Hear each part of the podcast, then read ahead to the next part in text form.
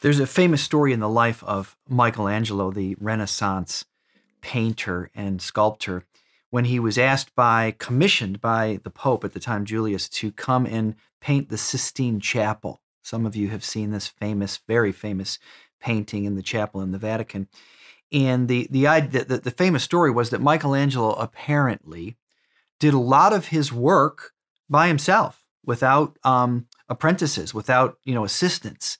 And because of it, it took a long time. And this went on for years, the painting of the Sistine Chapel. And the story was that the Pope, Julius, who was very invested in this project, among others, would come in, you know, uh, just, you know, whenever he wanted to. And he'd say, Michelangelo, when will you make an end? And his answer was, so, so we're told, was always the same when I'm finished, right? When I'm finished. And in a sense, that's kind of what Jesus does here in this famous passage we've been looking at, Matthew 24 and 25, called the Olivet Discourse, you know, the, uh, the, the, the little apocalypse, when Jesus is talking about his second coming in the, in, the, in the end of the age. And they ask him a couple key questions. One is about the details. What's the end of the age going to look like? But then a very specific question. What when will you be coming? What's the day? What's the hour? When will you? It's a when question. And Jesus doesn't answer it until the end of chapter 24 and into 25. And he basically says this verse 36 of chapter 24. Uh, no man knows the day or the hour. The angel, no man knows it, no angel knows it, even the Son of Man doesn't know it, only the Father in heaven. And then what he says, really the bulk of this whole teaching is listen, it's not important when I come. That day is not important. What's important is how you live your life in the meantime.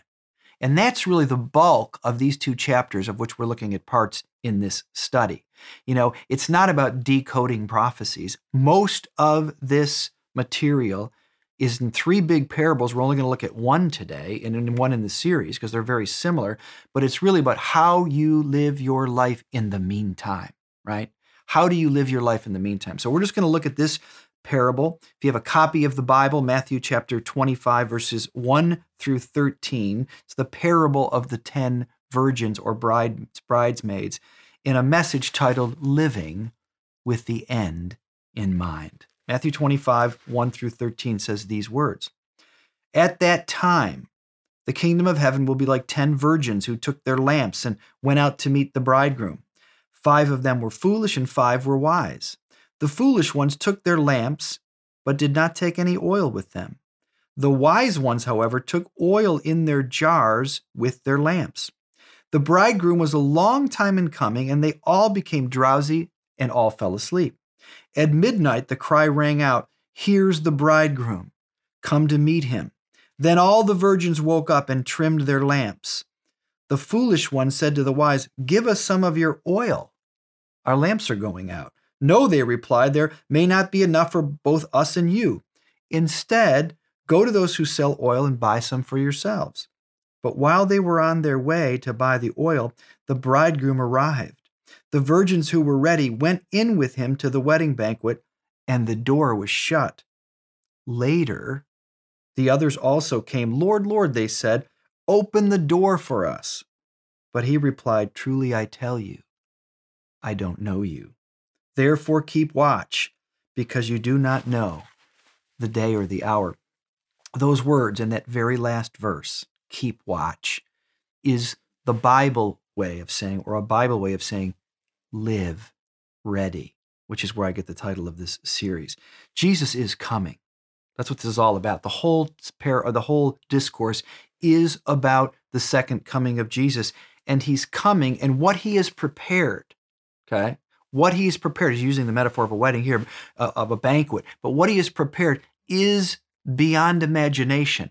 The, the writer of the New Testament, Paul says, I think in 1 Corinthians, no eye has seen, no ear has heard, nor has it entered into the heart of man, any man or woman, the things that God has prepared for them that love him. It's beyond our imagination. The Apostle Paul says in Romans 8, I consider that our present sufferings, whatever you might be suffering, whatever I might be suffering, in his day and in ours, even what we're going through today, I consider that our present sufferings are not worth comparing.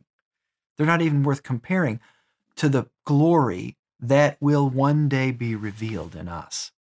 So, my question to you is to all of us is if you really believe that, if I really believe that, that the glory that's coming, that will be revealed in my life, in your life, is not even compared. It's, it's, it's apples to oranges. I can't even compare what it will be like versus the sufferings that I have today, however acute they might be. It ought to change the way that you live your life and the way that I live my life. So that's what this is about. And there's two things I think this passage tells us, just two points in this message. The first one is this you can't get ready at the last minute. Okay? That's what this parable is talking about. Jesus' parables are about making some just some fundamental points. You can't get ready at the last minute. Now, he's he's using the image of a wedding. This is not what he's talking about, right? This isn't about a wedding. It's not about bride, bridesmaids or virgins. It's about the church, those who've gathered to anticipate his coming, and it's about people. But think about this for a minute. He's clearly differentiating between the wise and the foolish. Everybody here accepts the invitation, right? Everybody here gathers to um, prepare for his coming. You might call this the church, right? We've all accepted the invitation. We're all gathering in, in learning about and anticipating his coming. But we're not in this parable all going to the same place. Okay. It's a very clear differential, you know, distinction here. The wise and the foolish, this ends. Remember, the door is shut. And those who are foolish say, Lord, let us in. He says, I don't even know who you are. Okay. So from the outside, if you were walking by this wedding party, this parable Jesus is teaching, these people, these virgins, these bridesmaids, they'd be indistinguishable to the to the to the naked eye. They're they're they're they're having a good time. They're wearing the same clothes. They're they're obviously gathered in this parable to anticipate a wedding. They're, they're they're friends of the bride, so to speak. Outside, it's indistinguishable. But inside, this is what Jesus is saying wise and foolish. They could not be more different. They're as different as day, day and night. Five of them are wise, five of them are foolish. Now, what does it mean to be foolish? Okay. It's a word that, you know, I don't know how seriously we take it. It's, it's a word that we use in, in lots of different ways. But in Jesus' day, the, the, these ideas of wise and foolish were, were, were um, large concepts in the in the Bible that Jesus used, Jesus Bible, the Old Testament. And if you just went through just the book of Proverbs alone, this is what it would say to you. Just a couple examples of what the Bible says about the foolish, how they are defined in the Old Testament. The foolish feed on folly. Okay. In other words, they're, they're, they're not very serious people. They lack discernment. They exalt themselves. They're prideful. The foolish are quick to quarrel. They're hot headed. They take no pleasure in understanding. They hate knowledge. They do not fear God. They don't like advice or counsel. No, thank you. They do not make amends, it says, for sin. In other words, the foolish are painted in the scriptures as people who, who, are, not, who are not serious people. They don't take their relationship serious. They don't take their work serious. You might say they don't take their themselves very seriously. They don't take their faith very seriously, right? The, the foolish, if we can say this is people in the church, and maybe some of us, or people we know, you know, they're, they're people who have a Bible, maybe they have two, but they'd be hard pressed to actually defend some of the things that they say they believe. You know, I, I have this um, friend He's a, a, lo- a friend, and he's a character, extreme views in some ways. But we were we were watching this television program, and on this television program there was it was about this about doctors and and and health and medicine, and and there's just four or five doctors, all experts, all um, saying great things and and, and relative to this topic. And he said to me casually, because you know that one guy points to this one guy who was talking, who was clearly um you know out of shape you know, he he was he was um, you know, was not a was not was obviously not the most healthy, physically healthy guy. And he goes, you know, I'd never go to a doctor that looks like that guy. And I remember thinking, that's a strange thing. I go, I said, why? What do you mean? And I kind of understood what he was saying in, in a in a funny manner or, or in a in a way. And I said, well, I kind of get what you're saying, but you don't go to the doctor typically for um, you know, you go to a doctor because of his professional expertise. You go to him because of his knowledge, because of his wisdom, his understanding, his, because of his, you know, his understanding of the science of, of healing and medicine. That's why you go to a doctor. Who cares what he looks like? And he said, Yeah, I get what you're saying. But he said, I go to a doctor to get healthy. And I'm, for me, I don't want to take advice from somebody who himself is not healthy. Now, that might be an odd way to you know uh, in when it concerns the practice of medicine for you and me might not might not feel that way. But it's not so odd when it comes to the practice of the christian faith right? It, and this is what jesus is saying at midnight the cry comes out. That the bridegroom is here. Now obviously you can see this is jesus is stretching the metaphor this is a, he's talking about something else. He's not talking about a wedding. He's talking about the second coming. He's not talking about event. He's talking about the new world and the end of time. He's talking about this beautiful new world that he's coming to to bring. He says, "I'm not going to tell you the day or the hour, but I want you to live ready." The fact that they're coming at midnight tells you that. No, no normal wedding would happen at midnight, would come to a head at midnight. Jesus is saying, listen, I'm coming. Right? That's a reality. That I'm not going to tell you the day or the hour. I'm coming. Are you living ready? Right? Are you ready? Are you living ready? The the foolish were not, right? And they paid a high price for it. The wise, on the other hand, okay, they had a completely different view of the future. And I think that's what this, that's the only best I can think, or scholars can think, of the jar of oil. Right? There's a lot of different things that are people try to say what it means. Usually parables don't need to be pressed to this, these fine details. Is it is it God's love? Is it the Holy Spirit? Is it good works? What is it? But we don't know what it is. I don't know that we need to know exactly what it means, but what it says is they they were preparing for the journey. They were preparing for the future. They they they didn't they didn't live, you know, uh, with last minute preparations. They were preparing for the future event. That's what it says.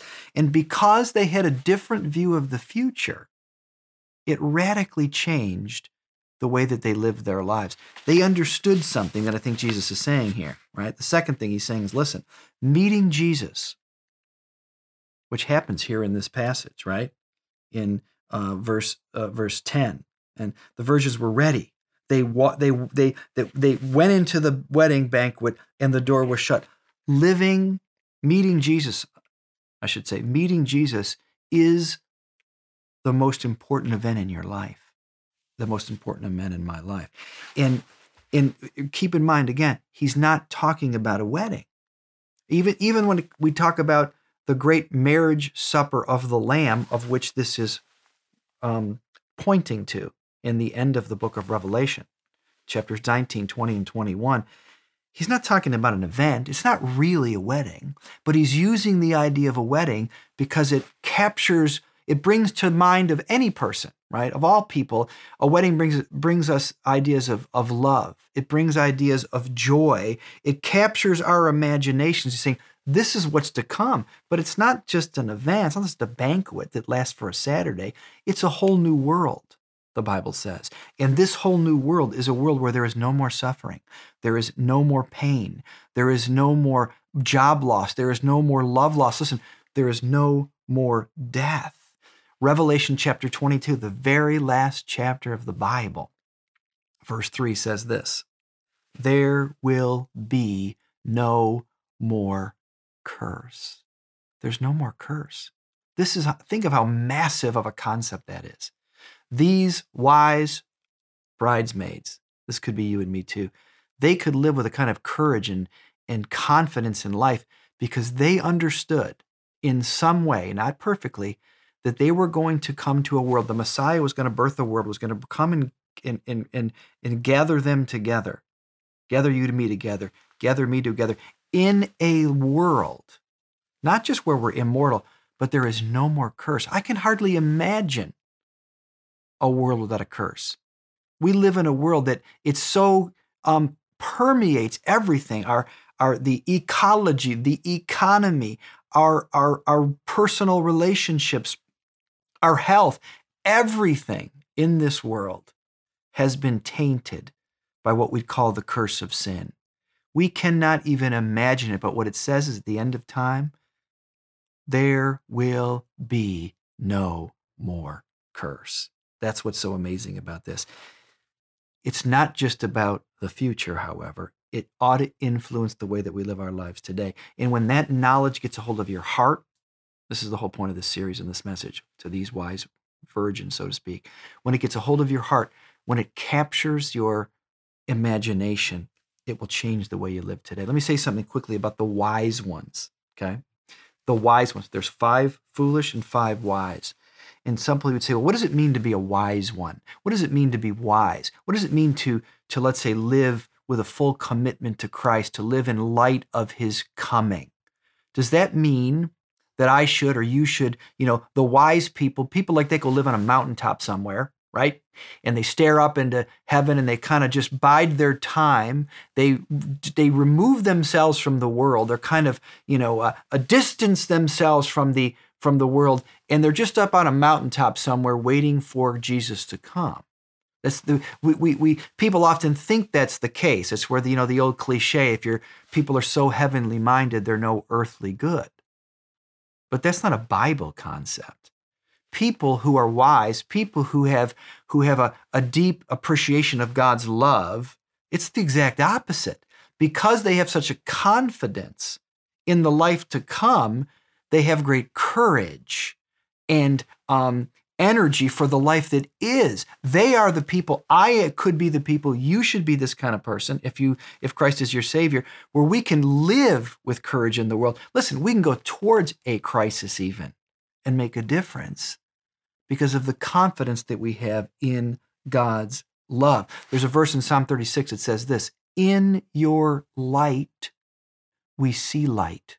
It's a powerful concept. What is he saying? The writer's saying, listen, in if I know Christ, that's why this is a beautiful metaphor of, you know, torches and oil and light. And what the wise have that the foolish don't is when Jesus comes, they still have to make a journey.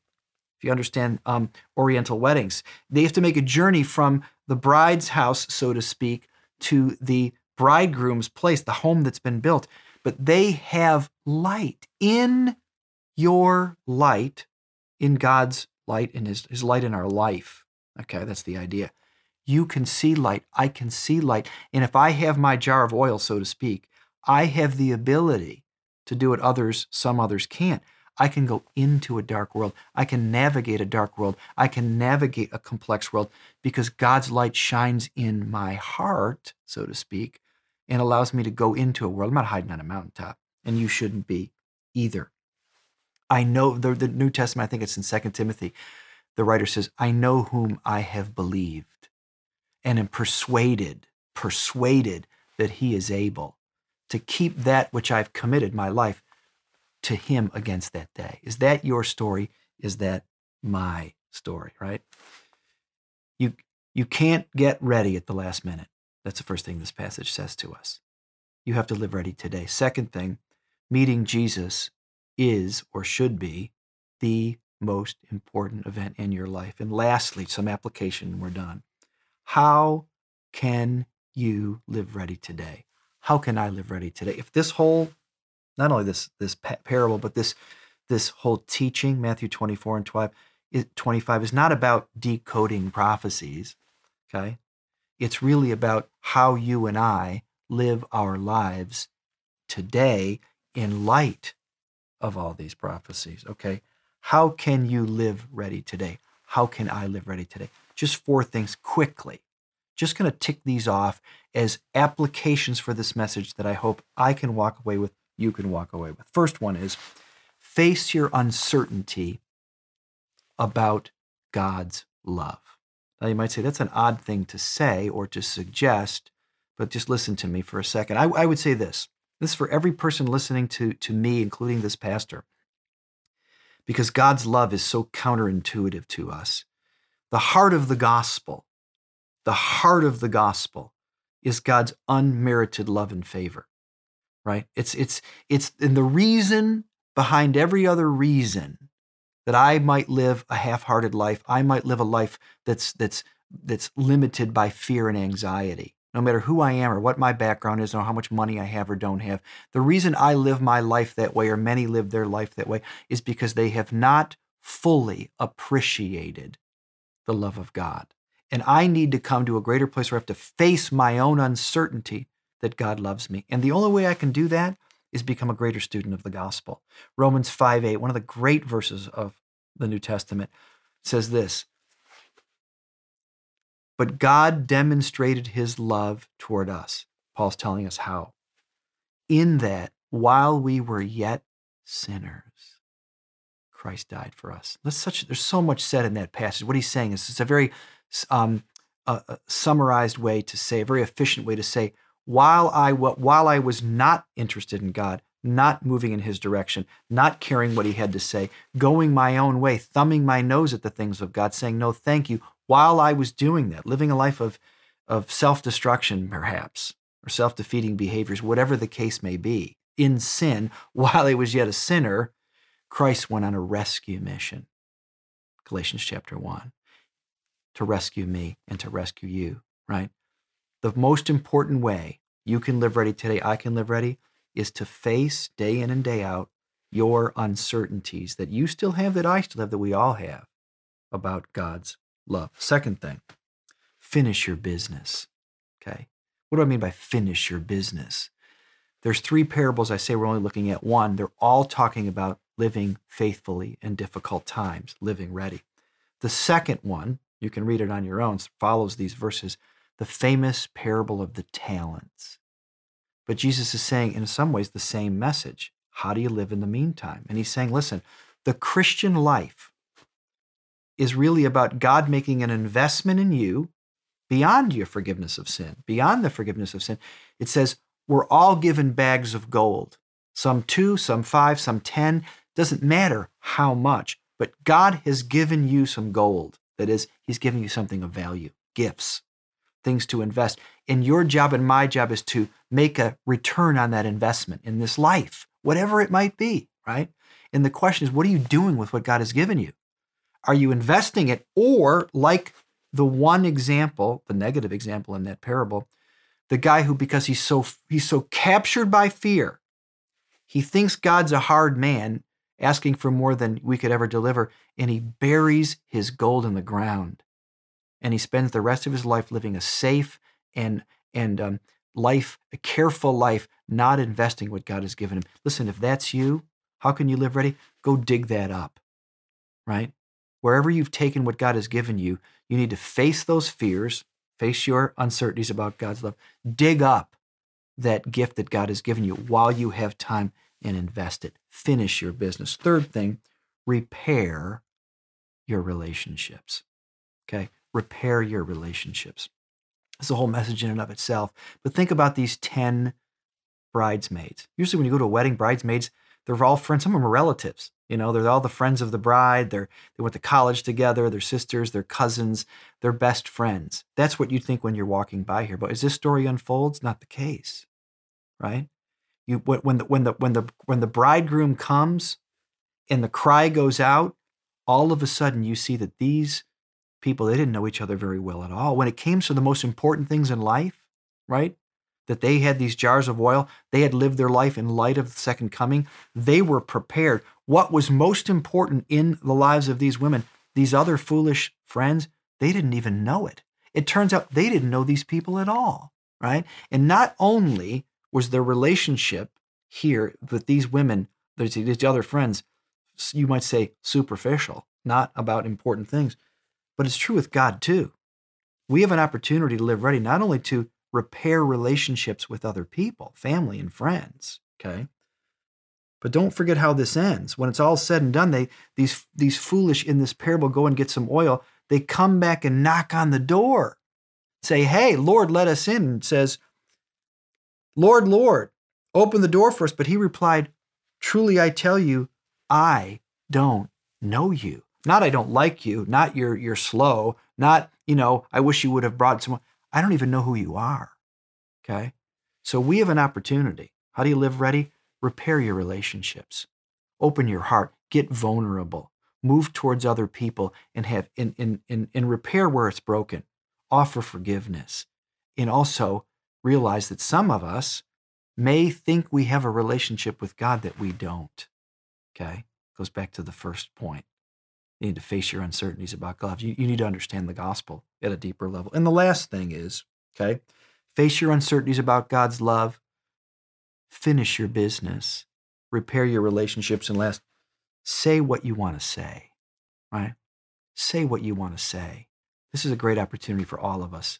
Listen, I believe the I believe this crisis that we're all in right now is as of you know uh, um, April 26th or I'm sorry May the 3rd. Forgot this is May the 3rd already. That was last Sunday. May the 3rd, 2020. I I think we're going to get through this crisis. I think we're turning a corner. I think we're going to make it through. Okay, but some of us we we've we've experienced some loss. Some of us have lost people we know and, you know, in, in, our extended networks. I mean, the, the people have passed away because of this virus. Certainly, some of us have have lost jobs, lost levels of income, lost levels of freedom, lost our, you know, graduations, various and sundry things. We've all lost things, but we've gained a far greater opportunity if we have eyes to see it, and that is an opportunity as this crisis fades or finishes to live a life without regret, right? To live a life with, to say what it is that you need to say to other people and to God, to let them know that you love them, that God loves them, that there is hope, hope in this world, and there's because of the hope in the world to come. So let me pray for us as we conclude uh, this uh, message this, this time this morning. Let's pray. God and Father, I thank you so much for the opportunity to be here this morning with my, um, my church family and, and friends. And Lord, we come to you uh, once again this morning with open hearts and open minds, wanting to hear from you, hear your words, hear your encouragement. Lord, we acknowledge that we are all um, at different places. Help me, uh, Lord, to face my uncertainties about your love. Help me to get stronger in my understanding of the gospel. Uh, help me to live ready. Help me, Lord, to finish my business, to know what you've called me to do. Help us all to know what you've called us to do, and with greater courage to begin doing it. Help me, Lord, help us to repair relationships, to grow deeper, and and to and to seek uh, forgiveness, and to be forgiven, and to forgive where we need to while we have the opportunity and help us to say what we need to say. Help me to say what I need to say to friends, loved ones, uh, to people in my life that I perhaps haven't said uh, before. We love you. We thank you. And I ask for your, your, your hand on our life, your blessing on our church. Help us to be wise and live ready. In Jesus' name, amen.